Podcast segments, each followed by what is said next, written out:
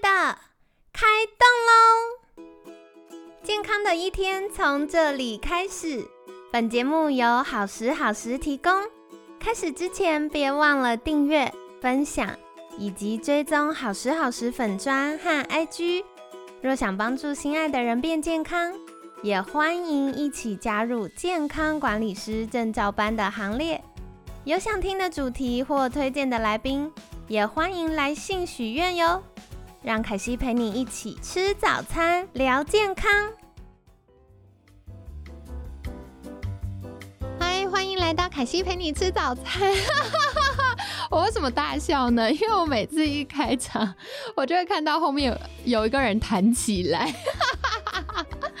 好啦，就是欢迎来到凯西陪你吃早餐，我是你的健康管理师凯西。那今天呢，很开心邀请到凯西的好朋友福音插画家夏睫毛瑞瑞，瑞瑞早安，大家早，就是那个弹起来的人。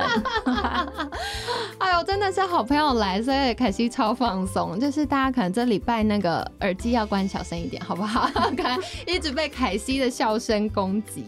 好啦，所以昨天我觉得超感谢。瑞瑞跟我们聊了很多迷思破解，应该这样讲。然后我觉得你在分享，呃，你在经历那个情绪冲击的时候，其实最打动我的，我就觉得哇，如果是我自己，我可能会有什么样的情绪？然后我就觉得你很勇敢，但我也发现你有一些可能惯性处理情绪方式是跟我不一样，然后觉得好好有趣。那今天周三呢，我要来聊的是愈后，就是。首先，第一题，生病一遭之后，你觉得，嗯，生活上有什么改变呢？比如说，你会更认真的忌口吗？还是特别早睡早起，多运动呢？有做什么调整？我坦白说，我生病之前比较忌口，真的假的？对，然后我真的要跟大家讲，就是。生不生病啊，跟你任何行为是其实没有什么直接的关系。因为其实我之前有去参加一些乳癌相关的讲座，对，都有提到说乳癌的成因其实还是个谜。当然，你说基因那些一定会有影响，荷尔蒙也有影响，可是什么去促使这件事情发生，其实还没有一个就是很明确的结论。所以即使我之前那么的忌口。然后也有去运动等等，我就还是生病了。然后我有听到一些癌友，他就是也是去跑马拉松啊，对，然后说什么少盐少油，不吃油炸，不吃甜食，对，结果也还是生病。嗯，对，所以你可能会想说啊，那我是不是就放弃？也也不是，也 不是那么极端，不用那么极端。我想说的是，就是重点是那个心情啦。嗯，对，重点是那心情。不要把自己逼太紧。我呃，愈后我其实有比较注意的事情是，有些负面情绪我尽量不要让它留在我的心里面。哦，对，因为以前会比较多纠结，就是啊，这个人怎么这样子对我？这个人是不是讨厌我？然后怎么样怎么样？就是我里面会有很多抑郁的情绪在压抑，然后或者是有时候会自我控告，说我是不是不够好？怎么样？怎么样？我觉得那些东西其实久了，它真的会变成一个危险因子。嗯，对。然后除了一个心情你自己要去照顾以外，你要就是你要保护你自己的心嘛，你要保守你的心这样子。对对。然后再来就是我会比较重视我的作息。哦，怎么说？对，就是大家一定想说，我现在熬个几天的夜是没有问题的，但是其实。你们可以稍微去查一下一些资料，就是关于一些自由基啊，对对，或者是那个激素的资料，对对对，就是谚语或哎俗语或者是什么，说我们要日出而作，日落而息，其实是有原因的。对，其实你熬夜是真的是会蛮伤身的，对它可能会去激发你身身体的一些呃有毒的因子，让它更活跃。对，所以所以我会稍微注意一下我的作息，然后我可能熬夜了两天以后，我就会觉得我快爆了，我一定要好好的调整我的作息，我要早点睡，我觉得这样还蛮重要。然后还有就是，我觉得饮食虽然说我生病前比较忌口，我生病后还是会去吃甜点，也还是会去吃油炸的，可是我觉得要学习去节制，或者是有计划的吃。对，就是你要有一个意识，说你今天吃下去了这个东西，你你可以选择你吃它，但是你也要知道你可以选择不吃它。对，然后你要知道，好，我今天选择我吃这个鸡排，为什么我会这样选择？是因为我明后天我可以选择我吃沙拉。嗯，对，不要在一个你觉得我就想吃就吃，或者是我要很忌口很忌口，我觉得这两个都有点太极端。对对，所以我觉得在一个弹性的里面。对，所以我觉得我愈后会变得比较有弹性。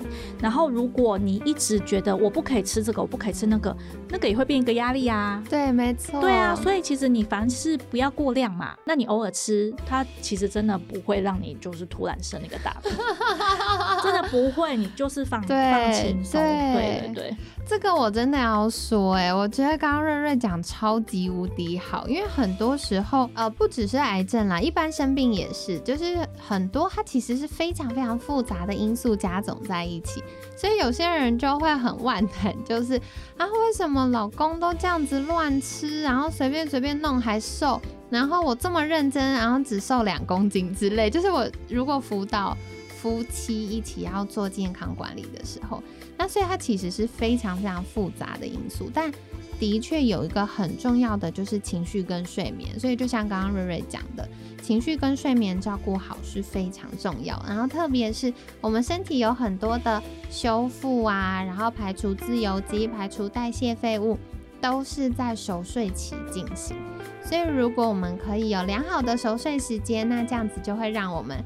啊，身体更健康，然后或者是我们可以降低一些呃代谢废物或者发炎因子留在身体的机会。那接下来我想要再请教瑞瑞，就是嗯，如果对于健康的听众，因为我觉得正在收听我们节目的听众，可能毕竟离癌的比例一定是比较少的。那对于健康的听众，你会给他们什么样的建议呢？你说可以继续维持健康的建议吗？还是？都可以，我就是想要听你生病完这一遭之后，你会想要跟他们说什么？嗯，安心的吃麦当劳，没有？因为我之前看到瑞瑞的照片，然后就是我印象很深，你说你在你连生病的时候都有吃麦当劳，去医院当然要吃麦当劳，不然就已经这么不舒服了，想吃的东西还不能吃，也太委屈了。而且而且我那时候就是。因为有朋友说哈，你怎么可以吃麦当劳？然后那天刚好要回诊，就是追踪检查，就跟医生讲说，刚刚有人就是质疑我怎么可以吃麦当劳。然后医生超好笑，是一个年轻的女医生，她就跟我说，你就回她说，我住院都吃麦当劳。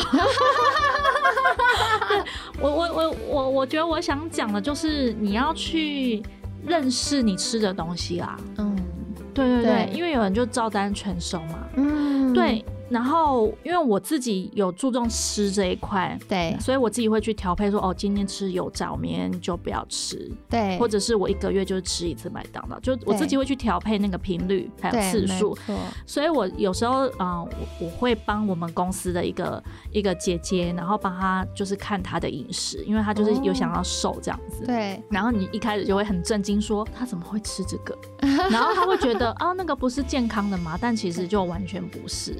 对他们可能就是对于饮食会有一些错误的认知，对，没错，对，然后会觉得那个是营养的，或者是那个是没有问题的，比如说白叶豆腐好了啦，对啊，想说豆腐啊，蛋白质啊，对，然后想说那个就是淀粉，对，或者它很油，对，它很油，对，所以我觉得如果你今天我觉得很棒，就是你现在是一个健康状态，那我觉得更好的就是你可以开始去认识你吃的食物它到底是什么。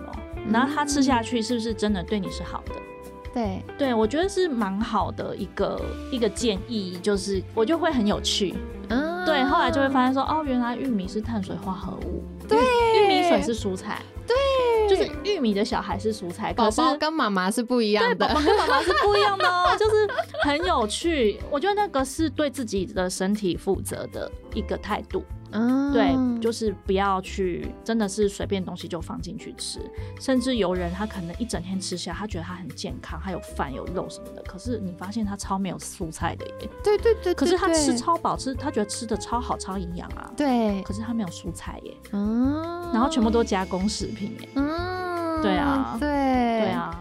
真的，我觉得瑞瑞真的超棒，我真心爱你，你都把我想讲的话讲完了，太好了，太开心。但我真的觉得，就是如果像我在做监管师培训的时候，我们有证照班嘛，然后我都会跟监管师说，其实每个客户遇到的状况都是不一样，就算他是同一个身体不舒服，然后同一个原因。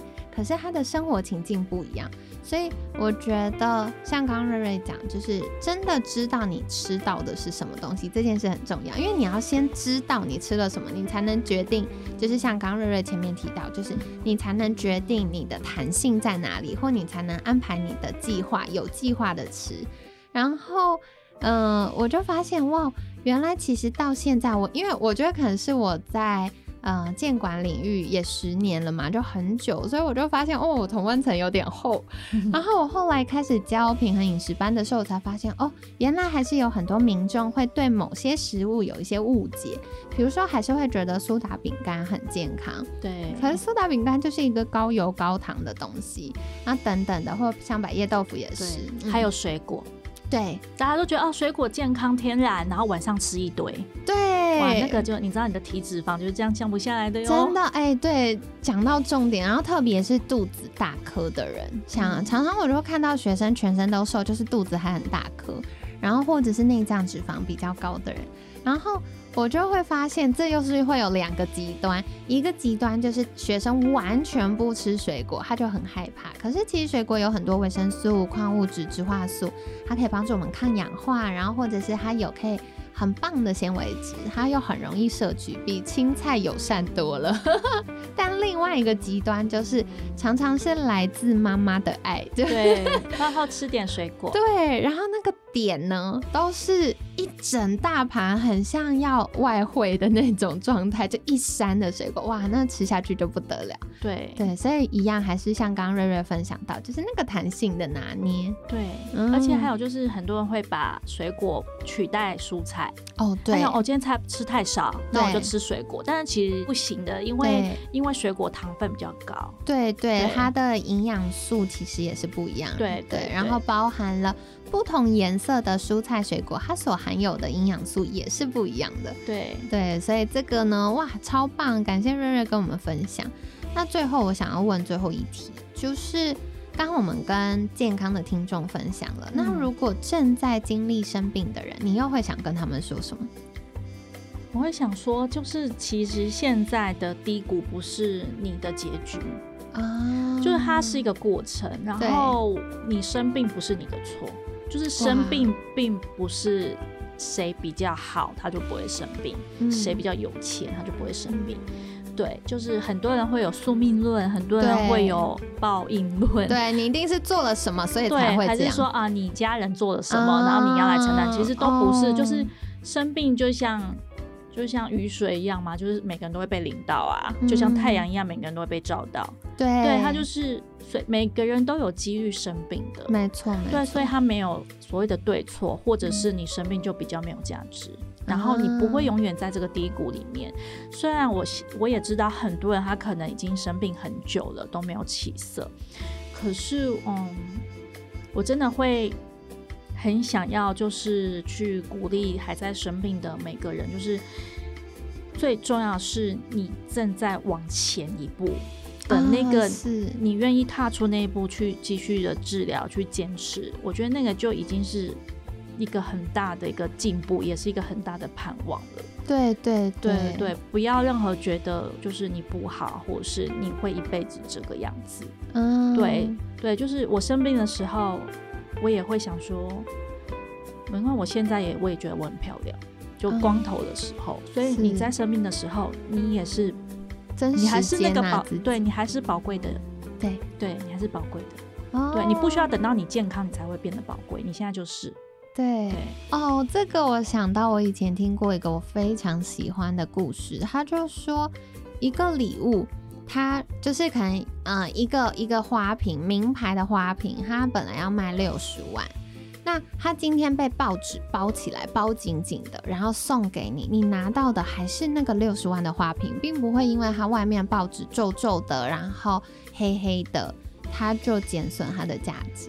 对，嗯，对对，所以这个也是跟大家分享。我觉得不管是不是生病，不管你现在经历生命中什么样的过程，就是我好喜欢刚刚瑞瑞提到现在的低谷，它不是最终的结局。然后生病这件事也不是你的错，它也不代表你没有价值，它就是一个过程。